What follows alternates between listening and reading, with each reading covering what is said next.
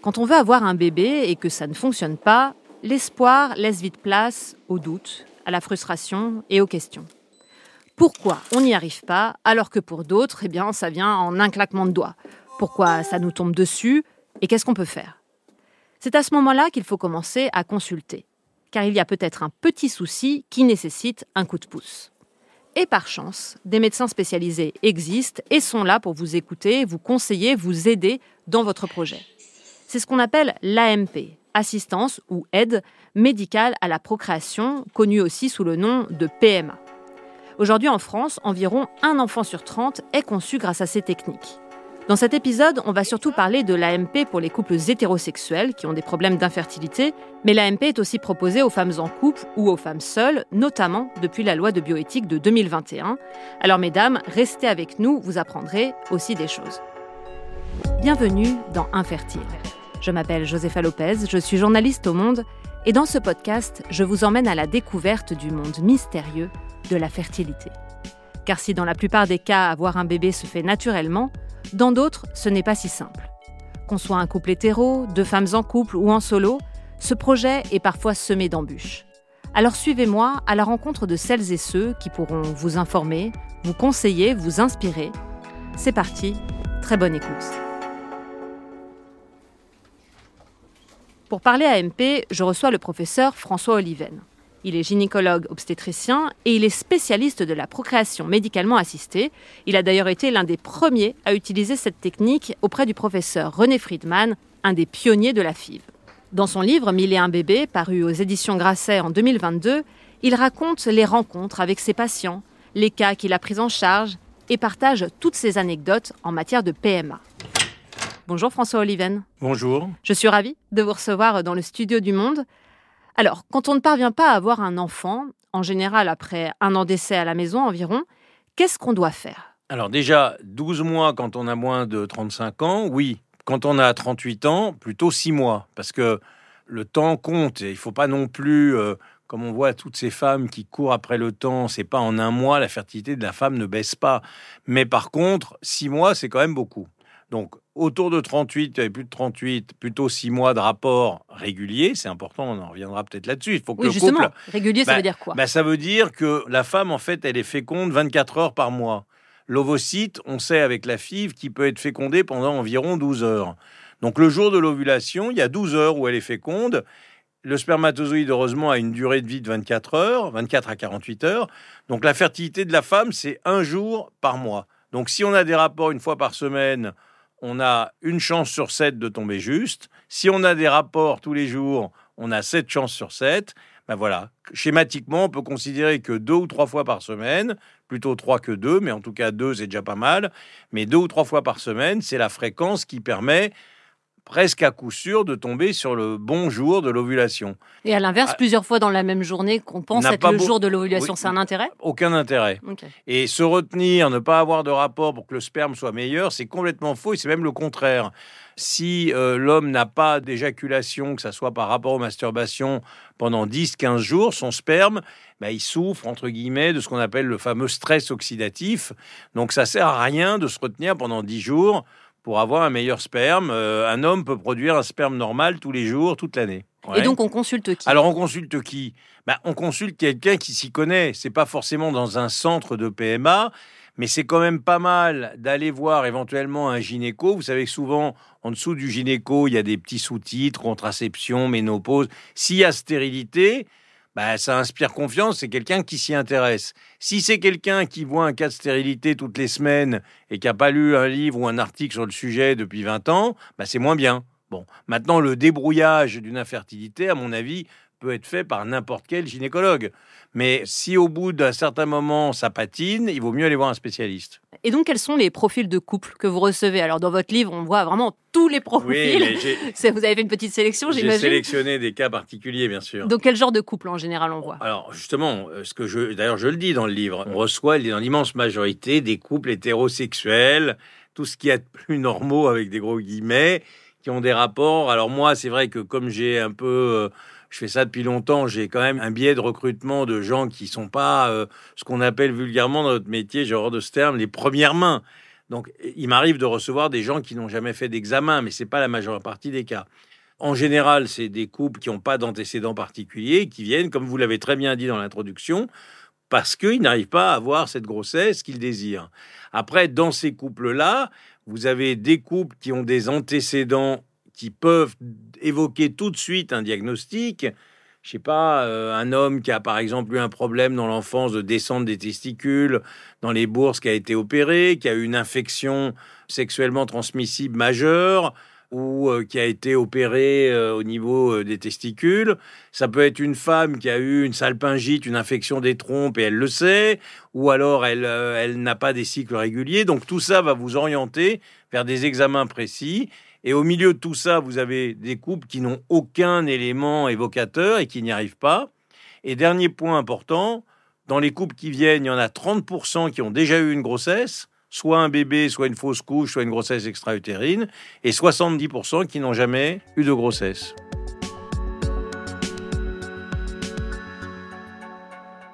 Alors comment se passe un premier entretien? Il y a trois questions essentielles qui vont aboutir à ce qui est une grossesse. Il faut que l'homme ait des spermatozoïdes de bonne qualité, il faut que la femme ait une ovulation de bonne qualité, et il faut que les spermatozoïdes et l'ovule que va pondre, entre guillemets, l'ovulation puissent se, rencontrer, c'est-à-dire qu'il n'y ait pas d'obstacle au niveau des voies génitales féminines, de l'utérus et des trompes. Et si on se pose ces trois questions, eh bien, on va commencer par on le disait tout à l'heure, s'assurer que le couple a des rapports fréquents. Je me souviens dans mes premiers cours de fertilité, on disait s'assurer que le couple a été exposé au risque de grossesse. C'est une phrase qui m'a marqué, que j'ai retenue et qui veut bien dire ce que ça veut dire. C'est-à-dire, si vous avez un couple, elle, elle habite à Paris et lui, il habite à Marrakech, ils se voient une fois par mois et ils viennent vous consulter euh, parce qu'ils euh, n'arrivent pas à avoir un, bébé, ben, c'est pas du tout la même chose que si c'est un couple qui vit ensemble. Et ça, c'est pas si rare que pour des raisons de mode de vie, d'éloignement géographique ou euh, de libido, le couple n'ait pas été exposé au risque de grossesse. Donc il faut poser cette question. Évidemment, ce n'est pas la première question. Quel est l'âge? Quels sont les antécédents? Est-ce que vous avez été malade? Est-ce que vous avez été opéré? Que ça soit gynécologique ou non, pour l'un, pour l'autre, les facteurs toxiques, le tabac, euh, je sais pas, l'obésité, c'est pas une question, ça se voit, euh, la consommation de, de drogue, des produits chimiques, des médicaments, tout un ensemble de questionnements. Et puis, à la fin de ça, on va voir si on a des éléments orientant vers un diagnostic ou pas du tout. Et que l'on ait ces éléments ou pas, ben ça va déboucher sur des examens complémentaires. Et les premiers examens complémentaires vont être destinés à répondre aux trois questions que j'ai posées tout à l'heure. Alors vous disiez quand même euh, la question du mode de vie, on peut peut-être le dire comme ça, de vie de couple n'est pas prioritaire mais quand même, malgré tout. Bien sûr, mais ce qu'on oublie souvent de dire, c'est qu'il y a un décalage entre le désir d'enfant de l'homme et de la femme, d'environ 5 ans. Donc on dit souvent les femmes ont trop attendu, mais c'est un peu d'abord c'est culpabilisateur et souvent elles ont trop attendu à cause de leur mec parce que le mec n'était pas prêt et lui il s'en fout un peu de l'âge de la femme et de l'horloge biologique. Et donc euh, parmi les raisons qui font qu'un couple a trop attendu, il y a souvent l'homme. Moi, il m'arrive de voir en consultation des couples, et puis un jour, la femme vient toute seule en disant, écoutez, voilà, il voulait pas, finalement, j'en ai eu marre, et on s'est séparés. Donc ça, c'est pas rare. Vous avez parlé, par exemple, du, du jour de l'ovulation. Moi, ça m'est déjà arrivé, par exemple, de croiser des femmes qui ne savaient pas ce qu'était le jour de l'ovulation. C'est-à-dire que pendant un mois, on peut essayer de le faire, et puis s'arrêter trois jours avant et reprendre trois jours après et louper à chaque fois, en fait. Exactement. Il faut quand même avoir des petites notions de mm. physiologie euh, de base pour l'ovulation. Bon, il y a des couples qui maintenant utilisent des tests d'ovulation de pharmacie qui sont assez fiables. Vous le conseillez d'ailleurs? Bah, Si on sait les utiliser, oui. Euh, si euh, avant c'était la courbe de température qui était quand même une torture mentale, à moins d'adorer se mettre un thermomètre dans les fesses, comme la température s'élevait après l'ovulation, moi j'ai j'ai reçu des couples qui avaient une véritable méthode de contraception alors qu'ils pensaient avoir une méthode facilitant la grossesse. Puisqu'une fois que la température est élevée, la femme n'est plus fertile. Donc si on attend la température qui monte pour avoir des rapports, c'est ça évite de prendre la pilule. Donc euh, l'idée de la, courbe de température, c'est avoir des rapports jusqu'à ce que la température s'élève. Et les tests d'ovulation, c'est les faire au bon moment. Et ça s'appelle test d'ovulation, mais ça détecte plutôt la pré-ovulation. La, la pré-ovulation, c'est-à-dire l'apparition dans les urines de l'hormone qui va entraîner l'ovulation, la période de fertilité, elle est plutôt le lendemain. Maintenant, avoir des rapports 1, 2, 3 jours autour de ce test positif, c'est ce qui va augmenter les chances. Et surtout, si on a un couple qui vient vous consulter en ayant deux rapports par semaine et qui n'est pas enceinte, c'est pas exactement la même chose qu'un couple qui vient vous consulter en ayant fait six mois de test d'ovulation bien conduit et qui n'est pas enceinte. Parce que ce couple-là, on se doute qu'il y a quand même un problème. Mmh. S'ils ont fait les tests d'ovulation, ont eu les rapports au bon moment et que malgré ça, ça marche pas, on va plus souvent dépister un problème que chez le couple qui a essayé comme ça un peu euh, sans trop se prendre la tête et qui n'y arrive pas. Vous parliez tout à l'heure d'examens que vous prescrivez après ce premier entretien. Quels sont-ils ces examens et à quoi ils servent? Pour commencer, pour une fois par l'homme et pas par la femme, l'analyse des facteurs de l'homme, c'est le spermogramme. Donc l'homme va donner son sperme dans un laboratoire par masturbation et on va analyser ce spermogramme. Et dans ce spermogramme, schématiquement, il y a trois paramètres principaux. La concentration, c'est-à-dire le nombre de spermatozoïdes qu'il y a dans le sperme par millilitre. La mobilité, puisqu'il faut être mobile, un spermatozoïde quand vous avez un rapport, il est éjaculé dans le vagin, il faut qu'il remonte dans l'utérus puis dans la trompe, donc il faut qu'il ait une mobilité. Le spermatozoïde, c'est la seule cellule mobile de l'organisme, donc il faut qu'il ait une bonne mobilité parce que seuls les spermatozoïdes mobiles peuvent entraîner une grossesse.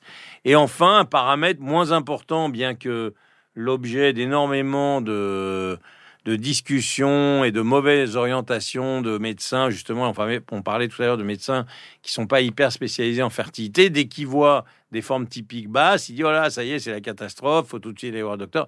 Alors, donc, ce, troisième paramètre, c'est ce qu'on appelle les formes typiques. Ça a été décrit, c'est la forme du spermatozoïde. Ça n'a rien à voir avec la normalité d'enfant. On peut avoir 0% de forme typique et avoir des enfants parfaitement normaux. Ça a été un paramètre qui était important dans les années entre 1970 et 2000. Depuis, euh, il y a beaucoup d'études qui ont montré que c'est pas un très bon paramètre. Il y a plein de pays, tous les pays du nord de l'Europe ne le mesurent plus depuis 15 ans. Et en France, ça continue. Je ne sais pas pourquoi. Donc, euh, en général, quand la concentration est bonne et la mobilité est bonne, on s'en fiche un peu des formes typiques. Et surtout, c'est un paramètre qui est très troublant parce que Maintenant, il y a une nouvelle classification que la plupart des labos utilisent, et c'est la norme, c'est 4%. Donc vous, quand vous avez un résultat de quelque chose, bah oui, quand vous avez un résultat de quelque chose, on a tendance à se dire que le, ce qui est bien, c'est 100%. Donc quand on voit 4%, 7%, 8%, on se dit, la catastrophe. Donc il faut pas trop regarder ce paramètre-là. Donc les hommes ne doivent pas avoir peur de, ce spermogramme. Euh, non. Quand, vous dites les formes typiques, c'est quoi? On prend en compte euh, la, tête, le flagelle La tête, le flagelle, euh, la forme qu'il a etc. Et on, définit un score. Il y a plusieurs scores. Il y a le premier qu'il a décrit, c'est un Français, Georges David. Donc on a longtemps utilisé cette, classification. D'ailleurs, vous le voyez sur les résultats. Là, plutôt, la norme, c'est 20%. Et puis ensuite, c'est un médecin d'Afrique du Sud qui a fait une classification plus stricte, celle d'aujourd'hui. Il s'appelle Kruger. Et là, la norme, c'est 4%. La bonne mobilité, il y a A, B, C, D.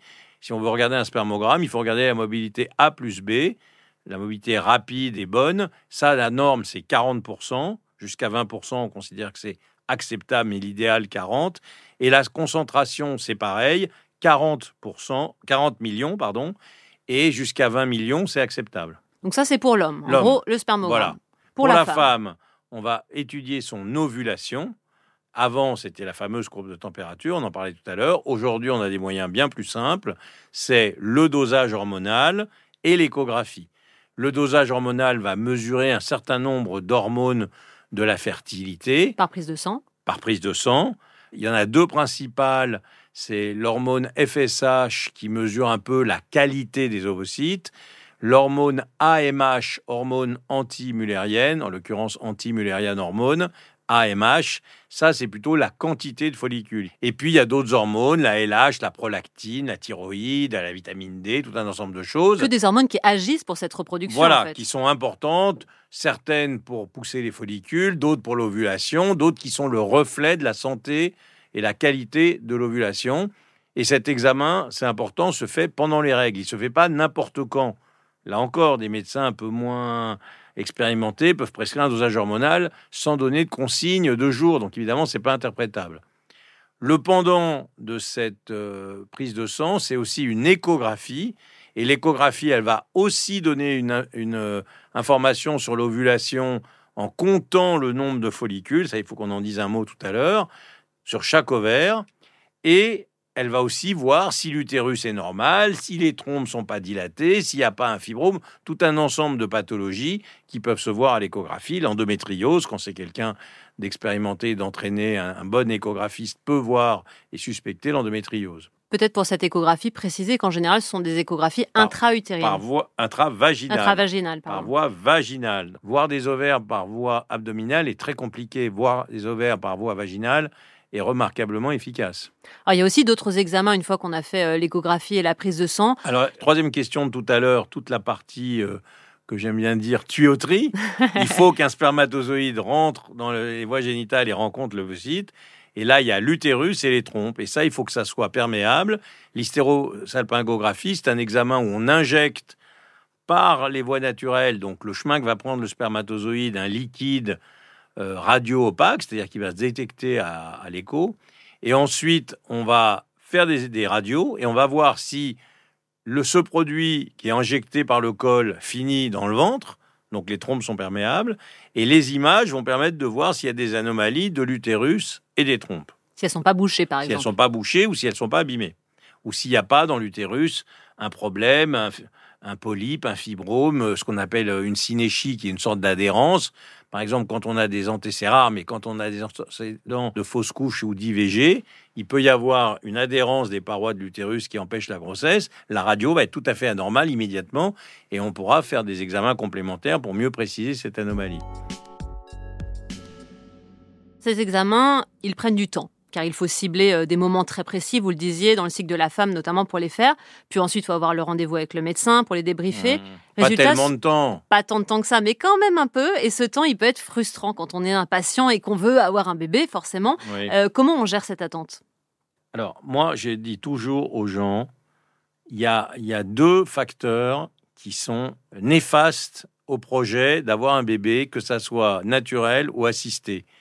C'est cette course autant, c'est-à-dire avoir constamment, se mettre finalement à soi-même cette pression de dire ah j'ai perdu un cycle, ah euh, je vais partir en vacances, quelle catastrophe, je vais rater le mois d'insémination, je vais ceci, c'est les vacances. Ah bon docteur, vous n'êtes pas là en août, mais c'est scandaleux, euh, de pourquoi vous allez me faire rater mon cycle, etc. Il y a quelque chose qui a été bien montré, c'est que le stress diminue les chances de grossesse. Par contre, ce qui n'est pas montré, c'est que perdre un mois diminue les chances de grossesse. Donc, euh, il faut pas se mettre cette pression parce qu'elle est inutile. Il faut prendre son temps, faire un bon bilan. Le bon bilan aboutira au bon traitement et à une grossesse plus rapide que de se précipiter sur le traitement et ne pas faire les examens. Deuxième élément, à mon avis, mauvais pour la, pour la fertilité, c'est ce que j'appelle regarder dans le rétroviseur.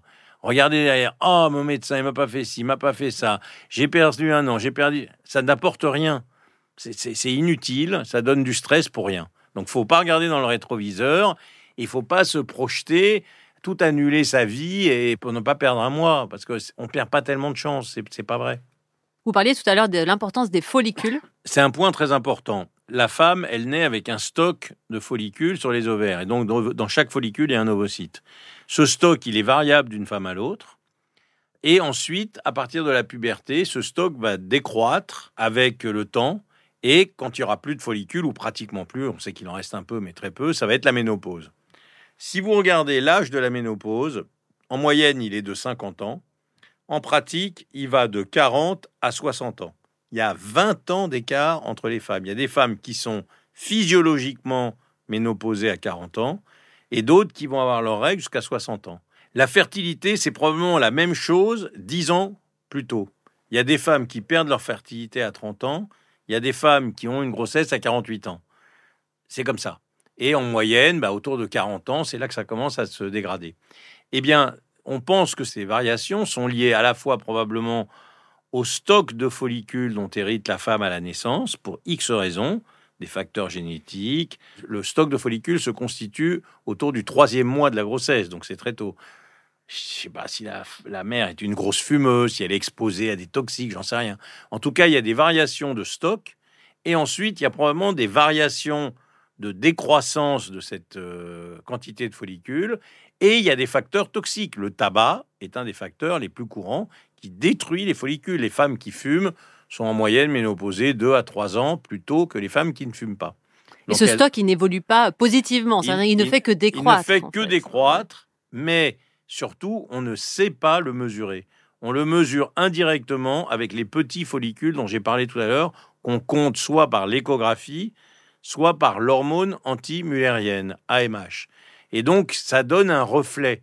Grosso modo, une femme normale qui a un stock euh, bien, c'est 10 follicules.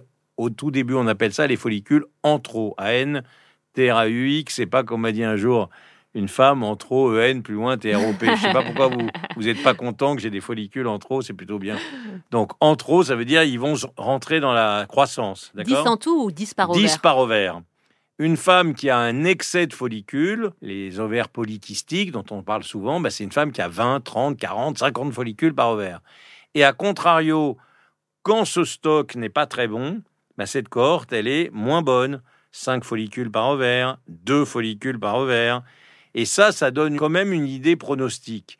C'est pas ultra pronostique chez une femme jeune. Il y a des femmes jeunes, on va dire, vous savez que pour nous, malheureusement, femme jeune, c'est moins de 36 ans, 37 ans mais euh, c'est comme ça. Et donc, euh, femme jeune, ben, on peut avoir une grossesse avec un stock faible. Quand on a plus de 40 ans, plus de 38 ans et qu'on a 5 follicules en trop, malheureusement, les chances de, sont quand même faibles. Et aussi, les chances de PMA sont faibles. La stimulation, elle ne s'adresse pas à l'ovaire, elle s'adresse à cette cohorte. Donc, quand la cohorte, elle est petite, au bout, il y a peu de follicules et on peut monter les doses, ça sert à rien d'ailleurs ça ne changera rien. Parce que euh, on peut peut-être l'expliquer, le but de ces follicules, donc ils sont un certain nombre, le but c'est notamment par une stimulation, que grâce à un traitement on les fait grossir, ce qui naturellement est, le cas, et il y en a un vainqueur en général dans la nature, le follicule de De Graaf. Et dans une PMA, on va peut-être rentrer dans le détail, mais le but c'est de le faire, les faire tous grossir au maximum de sauver le pour les fonctionner. Exactement. Rentrons un petit peu euh, dans le détail euh, des techniques qui sont offertes au couple. Donc, euh, on a fait la consultation, les examens. Après, comment on choisit ce qu'on fait? Est-ce qu'on fait une stimulation, une insémination, une FIV? Eh bien, ça dépend des cas. schématiquement, les grandes indications de la fécondation in vitro, c'est les trompes bouchées ou abîmées qui vont empêcher la rencontre du spermatozoïde et de l'ovocyte. C'est pour ça que la FIV a été inventée, pour les femmes qui avaient les trompes bouchées. Et petit à petit, on a développé des techniques qui permettent de prendre en charge les hommes qui ont peu de spermatozoïdes. Ça, c'est les deux grandes indications. Spermatozoïdes très déficients, trompe bouchée. Et ensuite, la FIV peut être proposée à des couples quand les autres méthodes ont échoué. Parce que ça marche mieux que les autres méthodes, ou un peu mieux. Et du coup, ben, quand on a essayé plus simple, les stimulations, les inséminations, et que ça marche pas, à la fin, on peut proposer une FIV. Mais quand il y a des, il y a des, ce qu'on appelle les indications absolue de FIV. On pense que le couple ne va pas avoir d'enfant s'il n'a pas une FIV. Je rappelle juste que la FIV, la FIV, c'est voilà, on prend des ovocytes, on prend le sperme, on met ça dans une petite boîte en plastique de pétri in vitro, c'est plus in vitro, c'est une, plastico, au laboratoire. On fabrique l'embryon et l'embryon, il est remis dans l'utérus par les voies naturelles. L'insémination, on va prendre le sperme brut, on va le préparer pour sortir les fameux spermatozoïdes mobiles dont on a parlé tout à l'heure, et on va déposer ce sperme dans l'utérus, derrière le mucus cervical, et ensuite le spermatozoïde va faire son travail, remonter dans les trompes, rencontrer l'ovocyte, et l'embryon va se former dans la trompe et revenir dans l'utérus. Et la stimulation, elle est surtout indiquée parce qu'il y a une des grandes causes d'infertilité de, la femme, c'est les troubles de l'ovulation. Donc pour améliorer l'ovulation, euh, euh, ça c'est les stimulations simples. Et que ça soit dans l'insémination ou dans la fibre, on utilise la stimulation pour avoir plus de follicules. Dans le cadre de l'insémination, pas trop, parce qu'il faut faire attention aux grossesses multiples. Et dans le cadre de la FIV, le plus possible en étant raisonnable pour pas qu'il y ait de complications, pour avoir un maximum d'ovocytes, un maximum d'embryons et un maximum de chances. On on va pas rentrer dans le détail du déroulement de tous ces traitements, ça sera l'objet d'un autre épisode. Mais peut-être un mot euh, pour les couples qui euh, vont y être confrontés. J'entends euh, souvent des femmes avoir peur de ce parcours de PMA, peur déjà de l'inconnu forcément, mais aussi peur d'avoir mal, peur des piqûres liées au traitement. Si vous deviez décrire en quelques mots ces parcours, qu'est-ce que vous diriez Comment les rassurer? Je, dirais que ça s'est beaucoup simplifié, hein, qu'aujourd'hui les injections sont sous-cutanées, qu'elles peuvent se faire par la femme elle-même les suivis sont beaucoup moins nombreux qu'ils ne l'ont été. Ça s'est simplifié. il y a quelques effets secondaires, des maux de tête, des jambes lourdes, etc. Mais les patientes qui ont vraiment des souffrances liées à la fibre, aujourd'hui, c'est devenu quand même une minorité. Je sais pas, 5%, 10%. Il y a des petits troubles de l'humeur. Il y a plutôt des désagréments que vraiment des effets secondaires. Sauf cas particulier de réponse excessive ou de choses comme ça. Donc la première fois, il y a aussi l'angoisse de l'inconnu. Mais je dirais que la majorité des patientes ont tendance à dire finalement, ce n'était pas aussi euh, aussi compliqué que je ne le pensais. Une fois qu'on a fait tout ce parcours, quelles sont concrètement les chances de réussite en PMA Alors ça dépend bien sûr du profil de la femme, etc. Mais bon, il faut être conscient qu'il y a beaucoup d'histoires qui finissent bien, il y en a d'autres moins, il y a plus d'échecs que de succès. Vous, vous parlez d'une grande loterie. Bah, une grande loterie, déjà, le premier facteur, j'insiste, mais c'est l'âge de la femme. C'est pas les mêmes chiffres à 30 ans et à 40 ans. Donc on va dire euh, en dessous de 36-37 ans, si la femme a des ovaires qui fonctionnent normalement, quand même, il vaut mieux se focaliser sur ce qu'on appelle, nous, les taux cumulés, c'est-à-dire quelles sont les chances d'avoir un enfant au bout de quatre tentatives, par exemple? Parce que si on regarde pour un essai, évidemment, les chiffres sont faibles. Mais grosso modo, une femme de 35 ans qui a des ovaires qui fonctionnent bien, en quatre tentatives, elle a à peu près 80% de chances d'avoir un enfant. C'est quand même beaucoup. Si elle est éligible à l'insémination, stimulation, et pareil, dans de bonnes situations, dans de bons cas, elle a à peu près 40-50% euh, en trois inséminations. Donc c'est quand même pas mal. Bien. Après, évidemment, malheureusement aujourd'hui, je sais pas, 30-40% des femmes, euh, moi dans mon cabinet en tout cas, ont 38, 39, 40, 42. Évidemment, là, c'est pas la même. Donc une femme de 40 ans, euh, au bout de quatre filles, elle a plutôt 30-40% de chance.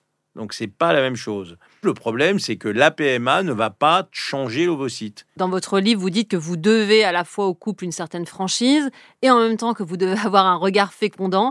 Euh, comment on met en place ce double regard? Ça doit être assez compliqué. Et à quel moment on dit au couple, bon, peut-être même après juste une tentative à 41 ans, se dire, on l'a vu les résultats, ça sert à rien de persévérer. Exactement. Alors, le problème, c'est le conflit entre des médecins qui pensent que même pour 1%, euh, il vaut mieux avoir 1% que zéro, et des médecins qui pensent qu'il faut trouver quelque chose de raisonnable pour ne pas embarquer le couple euh, dans des déceptions, parce que ce qu'on oublie souvent quand même quand on dit il vaut mieux dire oui parce que la femme va être très triste si on lui fait pas sa ponction, d'accord, mais si on lui fait sa ponction et qu'elle n'est pas enceinte, elle va être très triste aussi, et même je dirais plus triste. Ça c'est mon expérience. Les gens qui ont été pris en charge par des médecins, euh, comment le dire prudemment et gentiment, mais je ne vais pas dire prudemment, peu scrupuleux, qu'on fait euh, sept tentatives avec deux ovocytes, elles sont cassées, comme on dit. Elles sont psychologiquement cassées parce que on les a entretenues dans un espoir qui était faux et elles ont fait beaucoup de tentatives alors qu'on aurait dû faire peut-être un, deux, trois. Donc, je dirais que pour une femme de moins de 37, 38 ans, ça vaut le coup de se battre, sauf si vraiment les ovaires sont très, très faibles ou le sperme catastrophique. À ce moment-là, on peut faire un essai, deux essais maximum. Par contre, quand on est à 38, 40 ans, bah, des fois, on voit les prises de sang et l'écho suffisent à dire, Madame, écoutez, moi, j'ai rien à vous proposer avec vos ovocytes. Après, on a d'autres méthodes, ce qu'on appelle le don d'ovocytes, qui donne des résultats miraculeux. Mais faire une fibre dans votre canne ne va rien changer.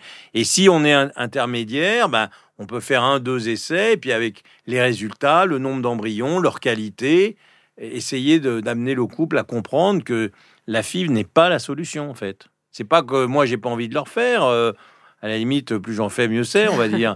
Mais je pense que c'est pas un service de faire croire à quelqu'un que ça va marcher quand on sait que ça, que ça a 97% euh, de chances de pas marcher. Alors vous parlez de tentatives de FIV. Déjà, je, je voulais préciser que quatre tentatives sont remboursées en France. Quand on parle de tentative, ça veut dire qu'en gros... Une ponction et un transfert, ça c'est une tentative. Si on a des embryons congelés en plus, ça compte pas dans les tentatives, c'est des chances en plus. Si on a une ponction mais pas d'embryon, pas de transfert, c'est pas comptabilisé. Et quand on a une grossesse, on remet le compteur à zéro.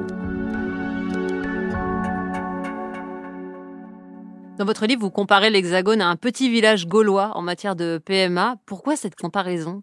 Est-ce que la France est en retard? Très en retard. Pourquoi? Bah, Déjà, elle était ultra en retard jusqu'à l'été dernier où on a enfin permis aux femmes seules et aux femmes homosexuelles d'avoir accès à la PMA. Je précise que c'est pratiquement 2023.